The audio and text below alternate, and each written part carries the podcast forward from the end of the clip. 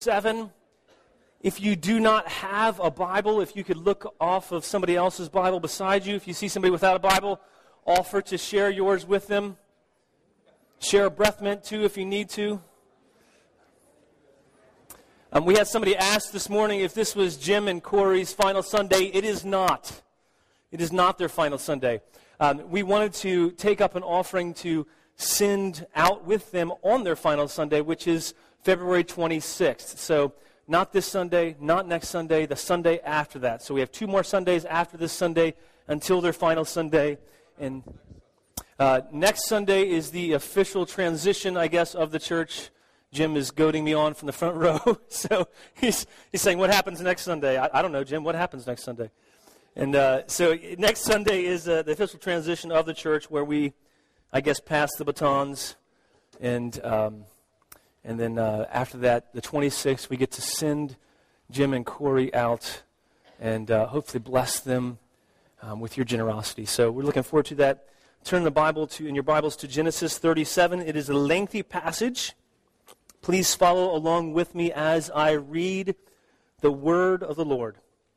This is God's word. Jacob lived in the land of his father's sojournings in the land of Canaan. These are the generations of Jacob. Joseph, being 17 years old, was pasturing the flock with his brothers. He was a boy with the sons of Bilhah and Zilpah, his father's wives, and Joseph brought a bad report of them to his father.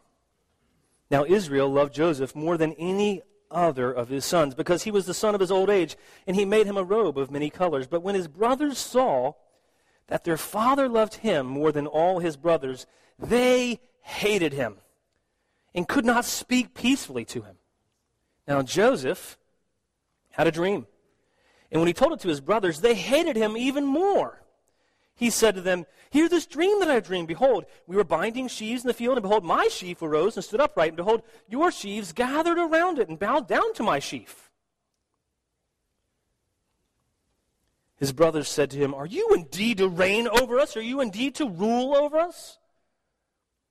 So they hated him even more for his dreams and for his words. Then he dreamed another dream and told it to his brothers and said, Behold, I've dreamed another dream. Behold, the sun, the moon, the stars, eleven stars were bowing down to me. But when he told it to his father and to his brothers, his father rebuked, rebuked him and said to him, What is this dream that you have dreamed? Shall I and your mother and your brothers indeed come to bow down ourselves to the ground before you? And his brothers were jealous of him, but his father kept the saying in mind. Now his brothers went to pasture their father's flock near Shechem. And Israel said to Joseph, Are not your brothers pasturing the flock at Shechem? Come, I will send you to them. And he said, Here I am.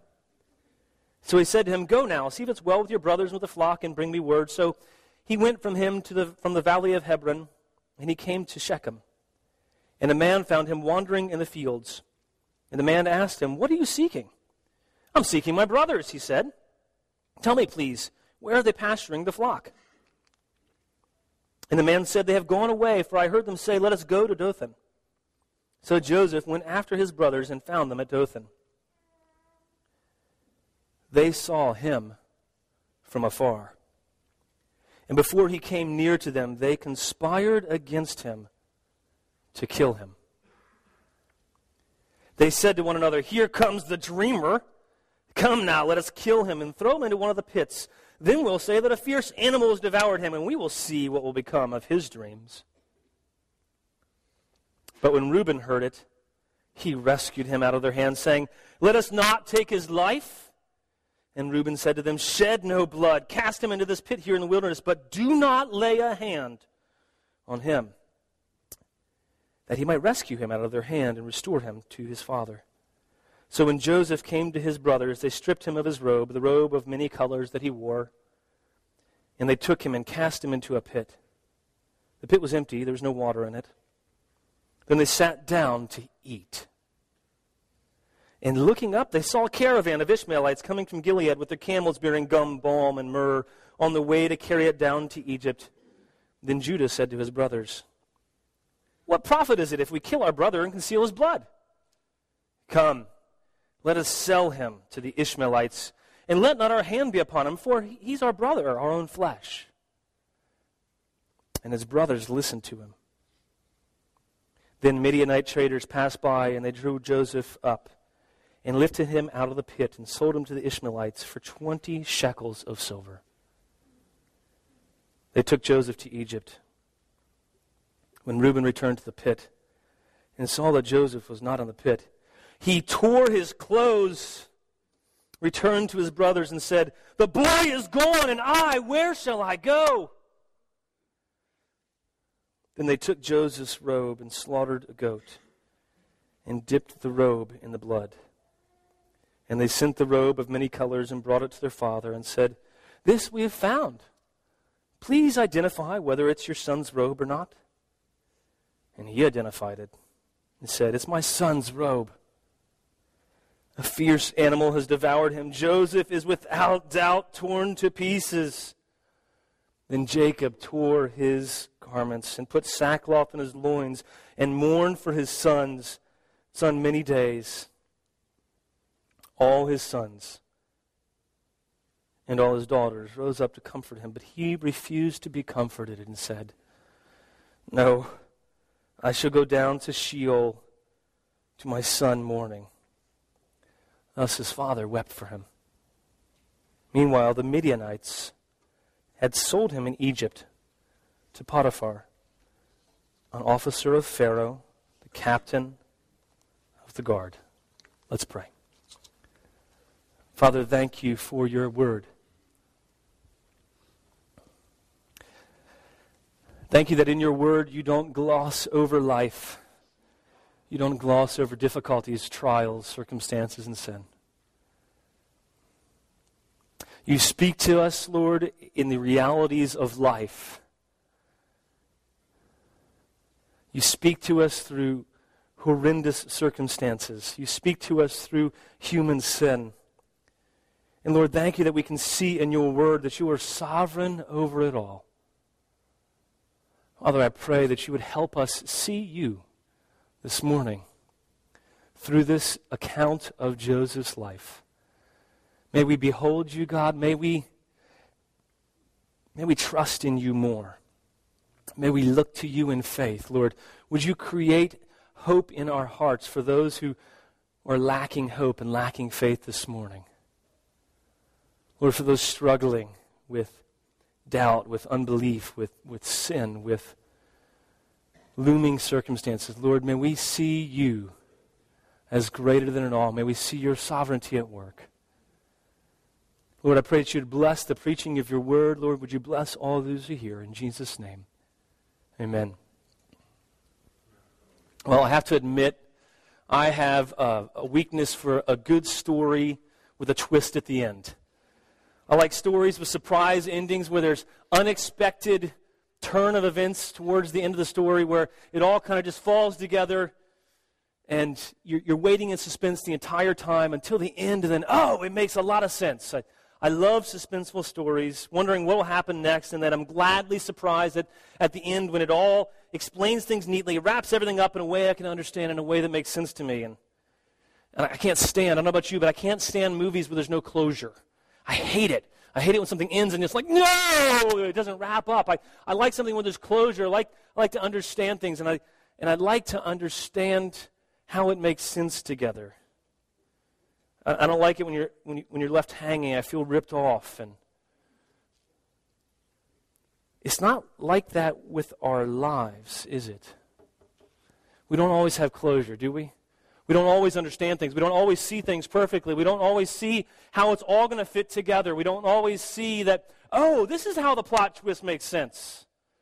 Oh, this is how, oh, I was in suspense most of my life, but oh, this, this makes a lot of sense. And, and unfortunately, as we go through our daily lives, as we encounter difficulties, we encounter sin, consequences, other people's sin, we rarely, if ever, get a glimpse into what's really going on. We rarely are able to see behind the scenes that how God is at work and how God is using all of those things. You know, in our life, I don't know about you, but I, I rarely long for unexpected twists in my life. I don't want to be sitting on the edge of my seat in suspense in my life. I like it in movies, I like it in books. I don't like it in real life. It's no fun when you're living through it. It's fun to watch somebody else live through it, and that's cool and exciting. but when you're actually there, it's neither cool nor exciting. We have the privilege of reading the Joseph account as if it were a movie.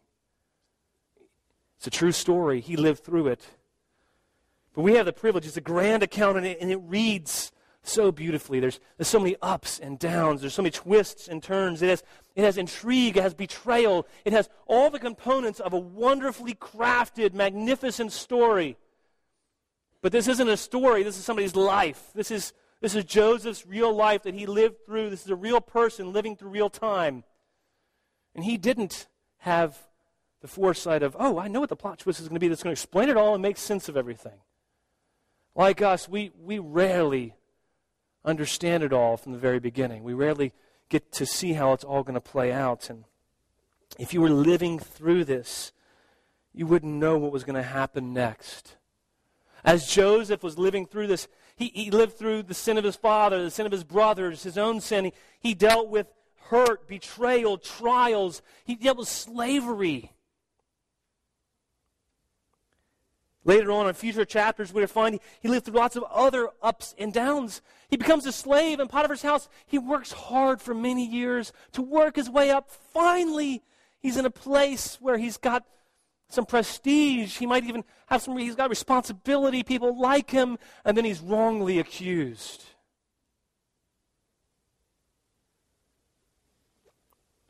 After that, he goes to jail. And then he's in jail not understanding what's going on. He's faithful again in jail and he's trying hard. He's trying to honor God. He's trying to please God in jail. And so God honors him and he, he raises him up in jail and he, he helps out with the jail. And, and then he gets to know some, some prisoners and he, he interprets dreams for them. And he's hoping, he says, Hey, tell Pharaoh about me when you go to him. And they forget about him and they leave him languishing in jail for a few more years. If you were Joseph living through this life that we see, that it's really a great story. It wouldn't be a great story to live through, would it? Sometimes in our lives, it doesn't feel like a great story to live through, yet God is crafting a grand story in each and every one of our lives. If you've been called according to God's purposes, He's, he's crafting a magnificent story that you may not see as you're living through it. But if God's called you, then He's going to enable you to endure. He's going to enable you to endure even through sin and circumstance. And that's what we see in the life of Joseph, isn't it? He, he endures through sin and circumstance. And how is he able to endure? He's able to endure because God has chosen him. He's able to endure because God has chosen him. We don't have to wonder about the outcome of these verses. And see, there's a, we have a key here. We have, we have the plot twist. We, we have the grand reveal already in this story. Um, look down your Bibles. If you, would, if you would flip over just for a minute with me, bear with me, flip over to the end of Genesis chapter 50. Flip over in your Bibles with me to the end of Genesis chapter 50. We can't read through the remaining 13 chapters of Genesis together this morning, and I'm not going to do that to you.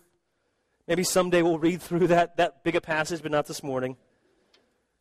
Genesis 50, verse 20. This is Joseph's own commentary on this account, this chapter.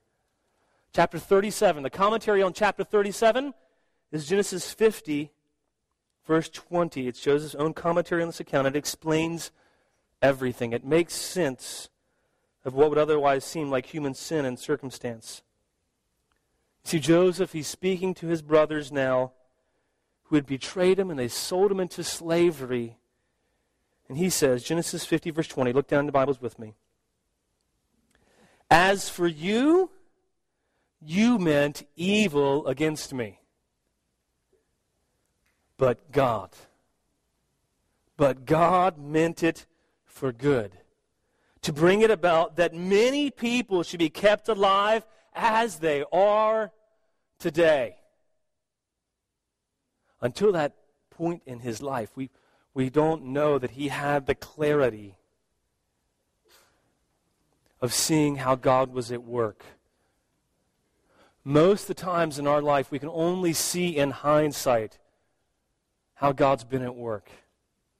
Looking back, reflecting back on how God's used sin and circumstance But this, this passage in Genesis 50, verse 20, it helps explain our text and it puts everything in a different light, doesn't it?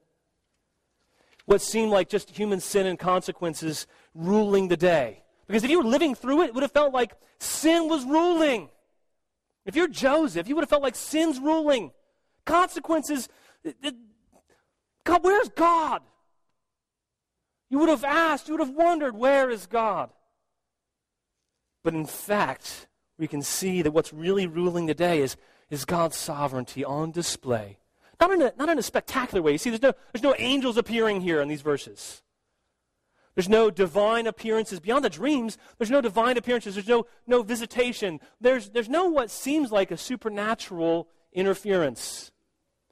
These are just normal, everyday circumstances of jealousy, hatred, sin, betrayal, slave traders. And yet God is divinely orchestrating them all. And the main idea of, of, that comes out of this chapter, and there's, there's no overheads this morning, it's, it's not very complex though. There's the main idea that comes out of this chapter that I believe the main intent that Moses had as he was writing to the people of Israel, and I believe that God has for us this morning. It's just simple. It's this: is that those whom God chooses, those whom God chooses, He will enable to endure. Those who God chooses he will enable to endure even through sin and circumstance.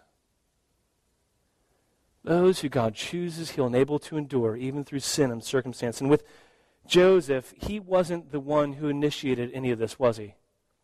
We see that he's a boy at 17. He didn't initiate this. He didn't, he didn't ask for these dreams. You see, if he was the one to initiate the call his confidence would have been shaken. It wouldn't have been enough to carry him through the trials of life. It wouldn't have been enough to carry him through the tests of life if he was the one to initiate the choosing, if he was the one to initiate the call. When he was en route to Egypt and en route to slavery, when he was in the midst of his darkest times, he could point back to the one thing, the one thing that mattered most that he could hang his faith on. And the very thing that gave him faith was knowing that God had chosen him. What could he look back to? What could he have faith in? What grounded him? What enabled him to live a faithful life the rest of his life through hardships, through trials, through slavery, through being wrongly accused? Some really cruddy things happened to Joseph. Not many people have had a crummy life like this, but he was able to endure. He was able to have faith because because he was aware that God had chosen him. God's people endure. God's people endure because he chooses them. That's a wonderful, tr- wonderful truth from Scripture this morning. That that's it's for each and every one of us. Is that if God has chosen you, if you've responded to God's calling, if you've if you've repented and believed on Him, if you've placed your trust in Him, you can be sure that He's chosen you. In in your dark times of life, when when you go through trials, when you encounter your sin or other people's sin, when, when, when you encounter trials, maybe you feel like you're enslaved at times. You can, you can hang your hat on the hope that it's, it's, we can endure because God's chosen me. Not because of my faith, not because of, of my confidence in my own ability. You see, because some, sometimes in your life, you're not going to have confidence. You would even doubt your own faith at times. But you can trust in God. You can trust in His choosing. You can trust in His calling. And that's the first point this morning is that God's people endure because He chooses them. There's just three points we're going to cover this morning. The first one is God's people endure because He chooses them. And what a wonderful truth that is for us. He was an unlikely choice. He was a 17 year old boy. He doesn't have any remarkable skills that we can see. Nothing stands out specifically about him until this account. The likely choice would have been one of the older brothers. But isn't it just like God to kind of turn things upside down and to choose the person who is most unlikely? And isn't it just like God when He chose us? Each and every one of us was the most unlikely. You may feel like you were deserving, but the reality is, is Scripture says not many were wise, not many were noble. That, that not many, that applies to us. He was an unlikely choice. He, he chose the younger to rule over the older. Then God makes his choice clear. He makes his choice clear through giving the dream twice. And, and it's clear in the meaning of the dreams. The, the first dream we see, if you look down in verse 7, it's Joseph and his brothers. They're binding sheaves in the field, and, and his sheaf stood upright, and their sheaves gathered around it and bowed to his sheaf. And it was plain from his brother's response that the meaning was clear for this dream. It didn't need any interpretation. They didn't need somebody to tell them what it meant. They got it the first time. It was very clear. They clearly understood the dream meant that he was to reign and to rule over them. And they asked him that rhetorically. What? Are you going to reign over us? Are you going to rule over us? What are you thinking? They understood what it meant. Then God gives Jacob a second dream in verse 9. Look, look down there for a moment. It says, He says, Behold, I have dreamed another dream. Behold, the sun, the moon, 11 stars were bowing down to me. How about the wisest move, by the way, after his brothers had just reacted that way to his first dream, for him to go and, hey, by the way, I had another dream. You're all going to bow down to me. This is great news. You must be excited about this. Not the smartest move, but it was plain from that dream, too, that not only was his brothers going to bow down, but his parents are going to bow down to him as well. And his, his father got that. His dad got it, and he rebuked him. This is Jacob, who hasn't rebuked hardly anybody so far in, in all the stories of Jacob, he didn't rebuke he didn't rebuke when he should have with Dinah and how she was violated. He didn't, he didn't rebuke Reuben when he should have when Reuben defiled his concubine. And so it, obviously this was clear. This was very, very clear. There was an offense here. And Jacob rebuked him.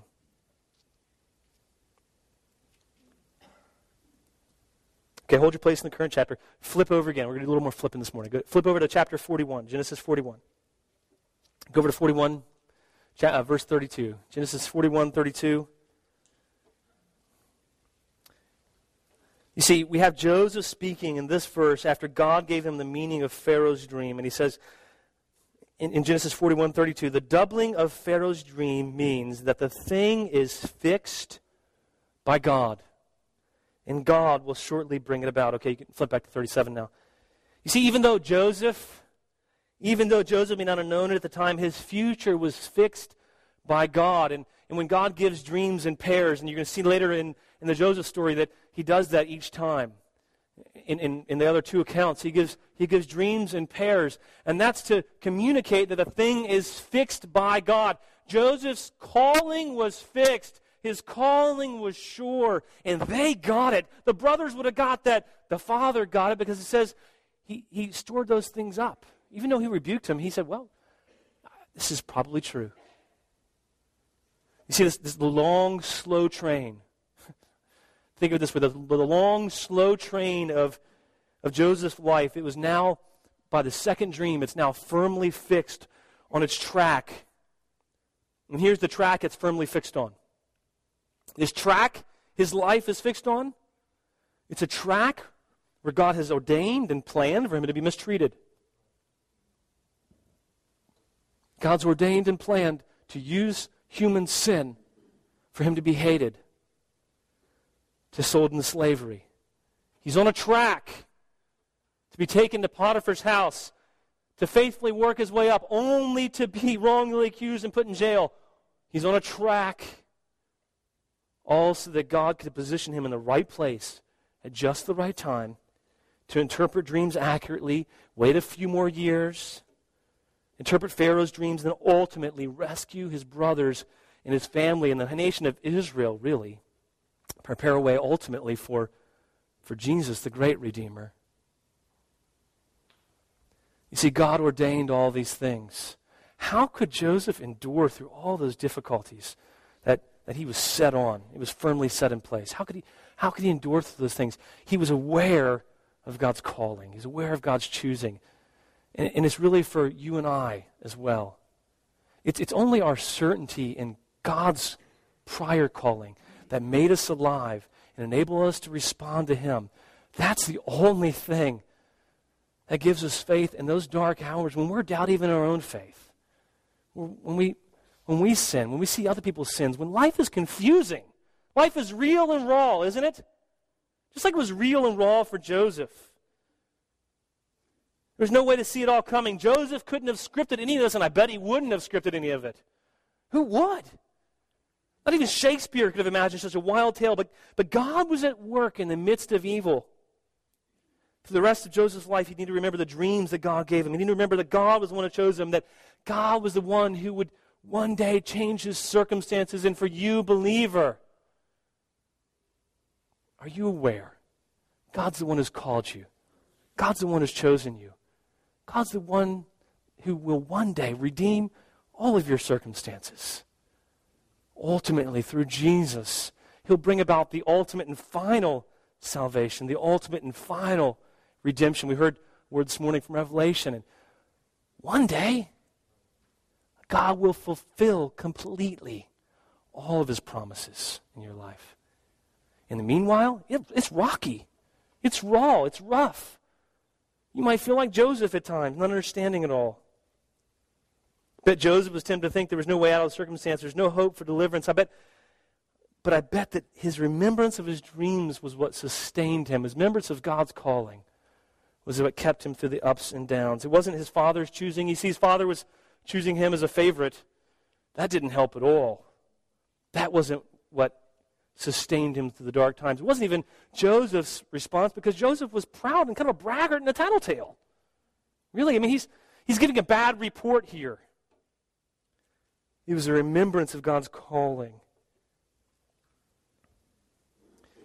In recent wars, you hear stories of POWs who are sometimes exposed to, to propaganda, and during their imprisonment, they're shown pictures or they're even read stories or played stories or shown doctored film clips that distort reality. And the barrage with so much of the, the wrong thinking, this distorted thinking, this, this propaganda that it makes them think that what they believe about themselves is no longer true and that what they believe about their country is all false. And sometimes all this mis- misinformation works. And, and POWs, they crack and they give up information because they believe the lies they're told.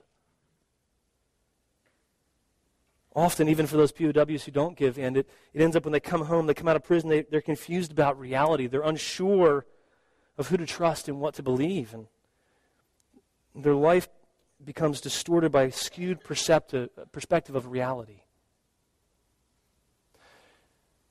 In our lives, we're constantly barraged by propaganda. We're constantly barraged by a false message from from the world around us, from the devil, really, as well.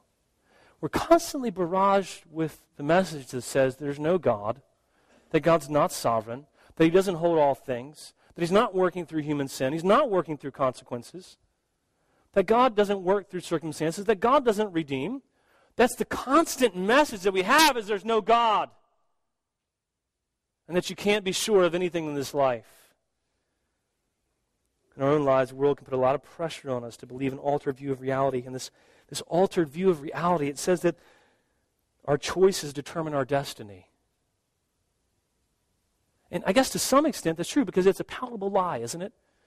Yes, it, is true that we all have choices to make. We must choose you this day who you will serve. And we have to choose to follow God. We have to choose to say no to sin and say yes to God. But ultimately, that can't be where our hope is. Ultimately and finally, our hope rests in the sovereign call of God. Because if our anchor is in our ability to choose, let me tell you, you're going to doubt. And your anchor is going to be pulled up.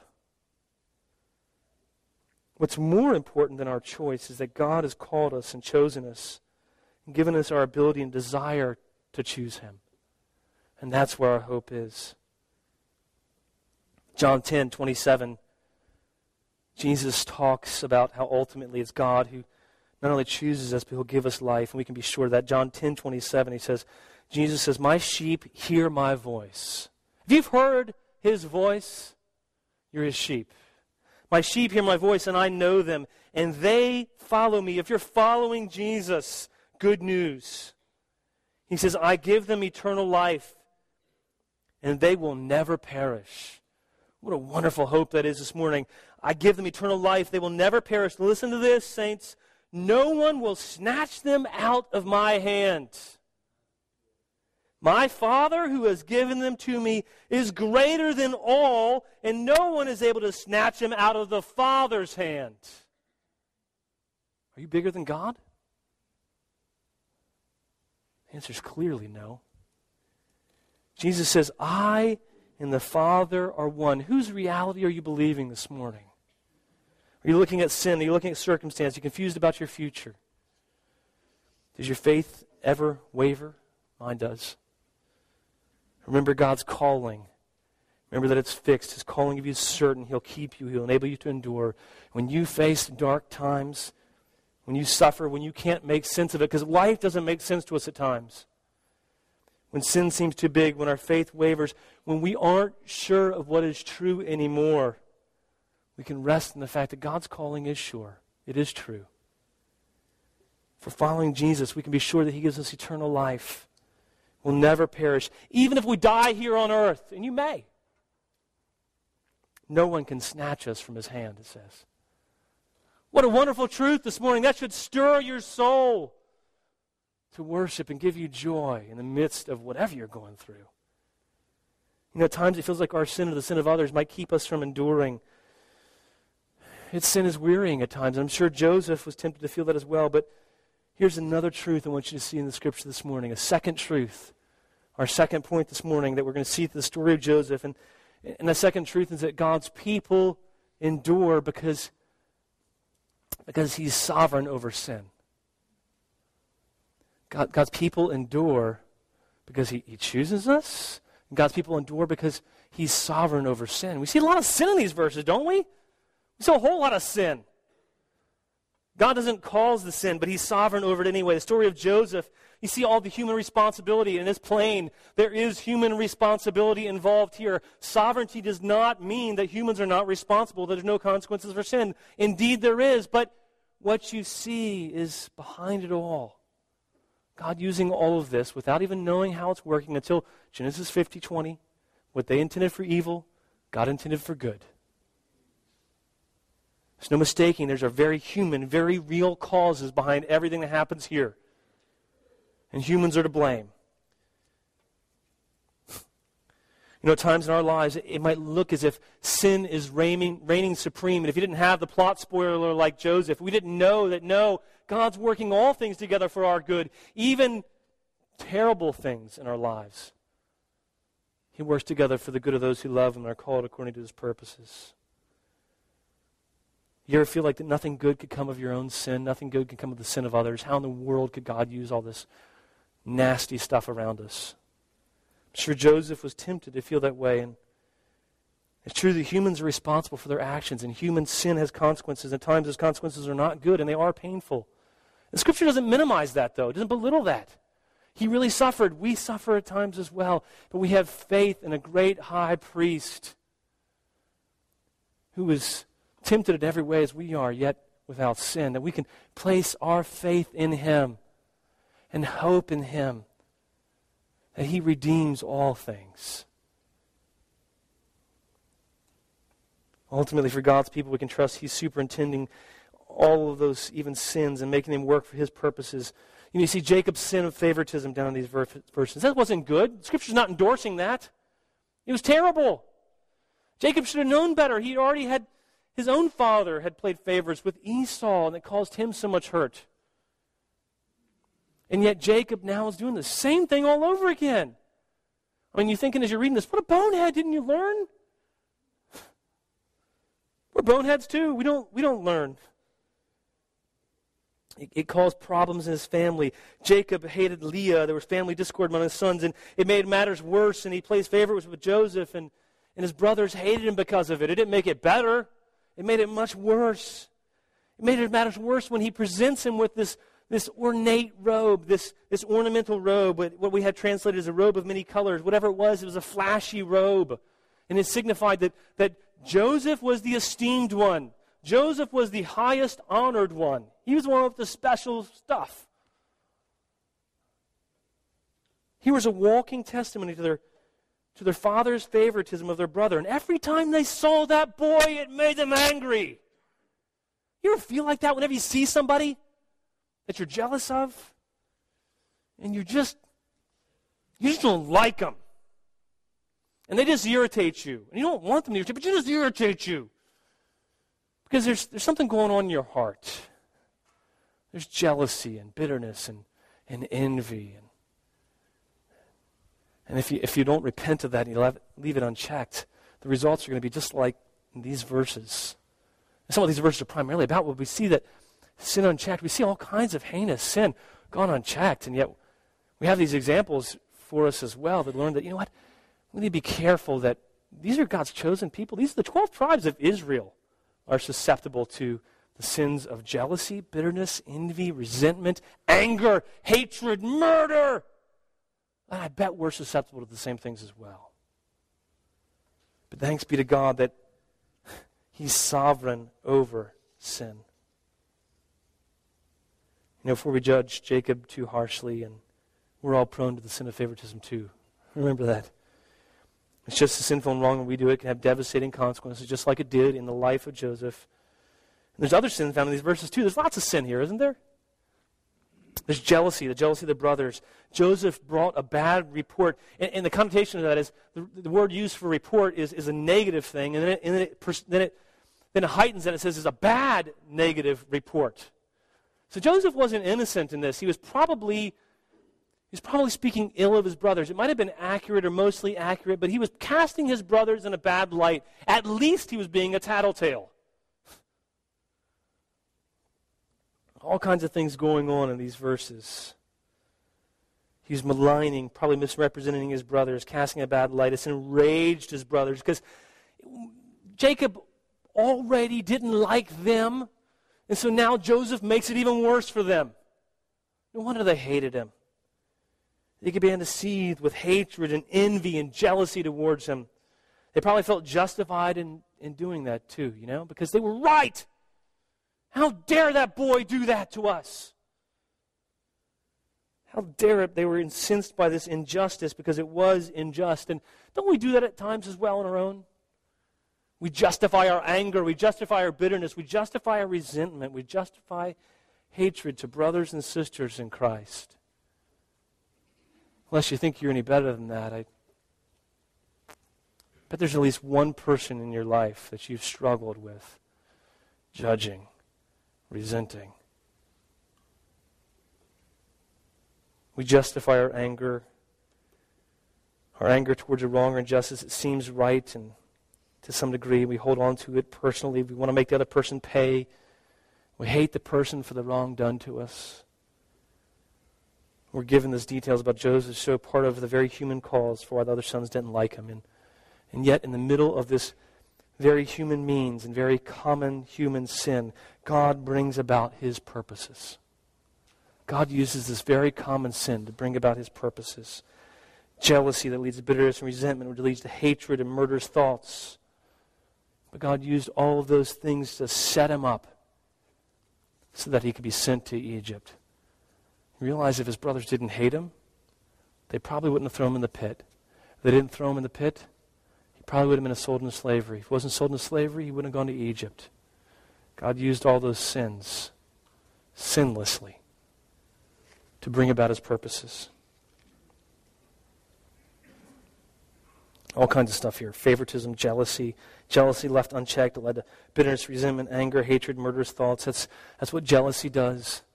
You have a wonderful opportunity if, if, if you are being convicted of jealousy to, to repent this morning and, and turn to God and say, God, thank you for bringing your conviction, Lord. Enable me to repent so that it doesn't lead me to all manner of, of wrong. But thank you, God, that you redeem. You redeem and work even my sin and the sins of others for your good.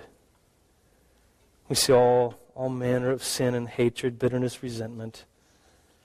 It grew so much, they says they couldn't even speak peacefully to him. You ever have anybody like that in your life? You just need, to every time you see him, you're like, oh, so why can you just hold it back? Like, I don't like that person very much. And sometimes it's like your own spouse at times. And you're angry and you can't even figure out why. And maybe it's jealousy or bitterness or resentment or anger. It's occur in your life, what a wonderful opportunity to repent. You know, as a teen, you might intellectually love your parents, but you can resent them so much that you speak angrily to them all the time. Parents, when your children speak to you, you might harbor bitterness, resentment, over time, ultimately hatred towards your children to the point that you react to everything they say and you get angry with them. Maybe you want respect so much that it's become an idol and you get angry whenever you feel like they disrespect you. Maybe spouses, you. Have you ever gotten to the point when every answer you give, you realize it has an edge to it?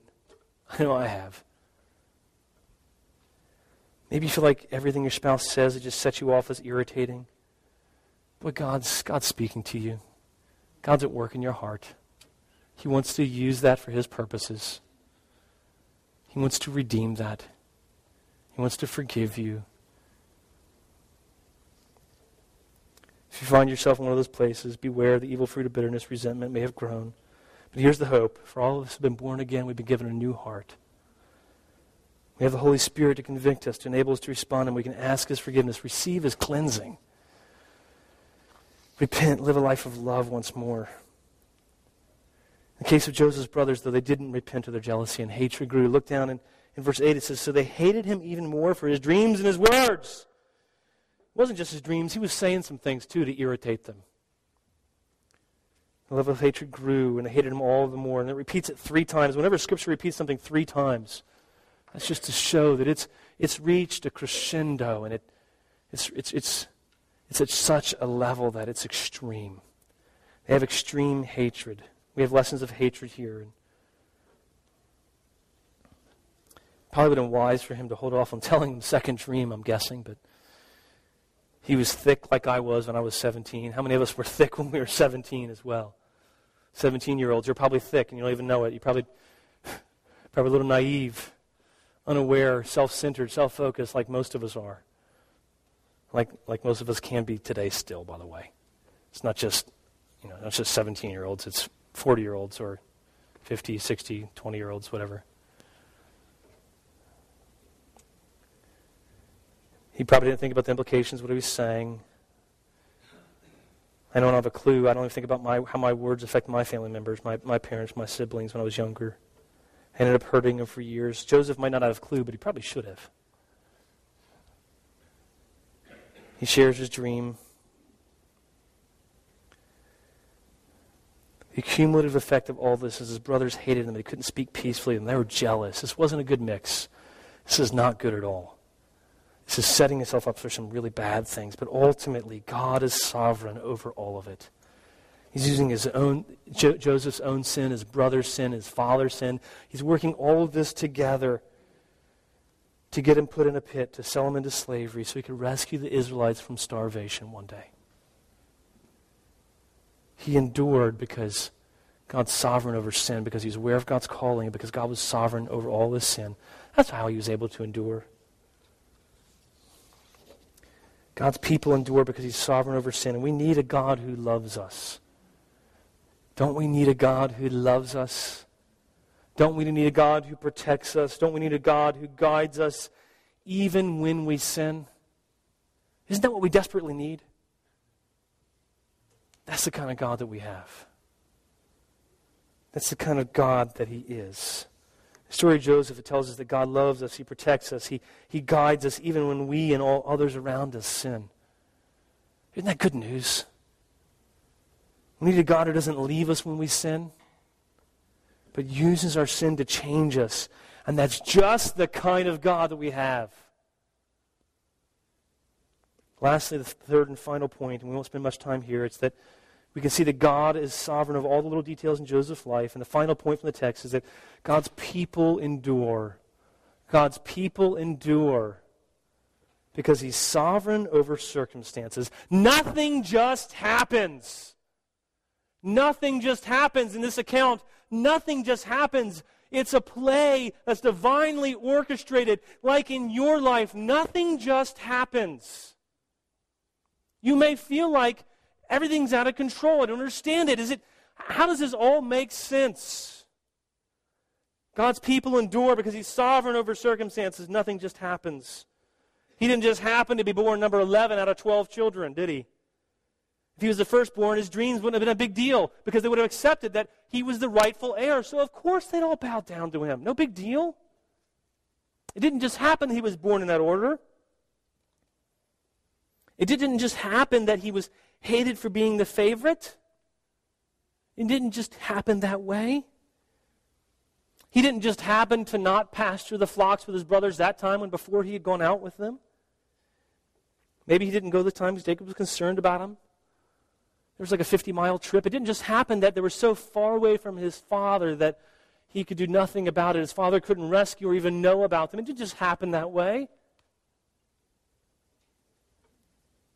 Would have been a three or four days journey away. It didn't just happen he was far from home, all on his own, away from protection. It didn't just happen he was away from support, crossing through all these open lands. It didn't happen that he couldn't find his brothers in Shechem. This wasn't random. It didn't happen that he got moved to Dothan, which, by the way, was a major crossroads of trade from the east over towards the sea and down towards Egypt. It didn't just happen that he was at a major crossroads when he came to his brothers. It didn't just happen that he was wearing his multicolored robe. It didn't just happen that his brothers saw him from afar off. Who could have orchestrated all these things? Only God could have. Only God did. Only God orchestrates things in our lives even when they don't make sense in our lives, your life is not just happening to you. God is at work through sin, through circumstance, to bring about his purposes.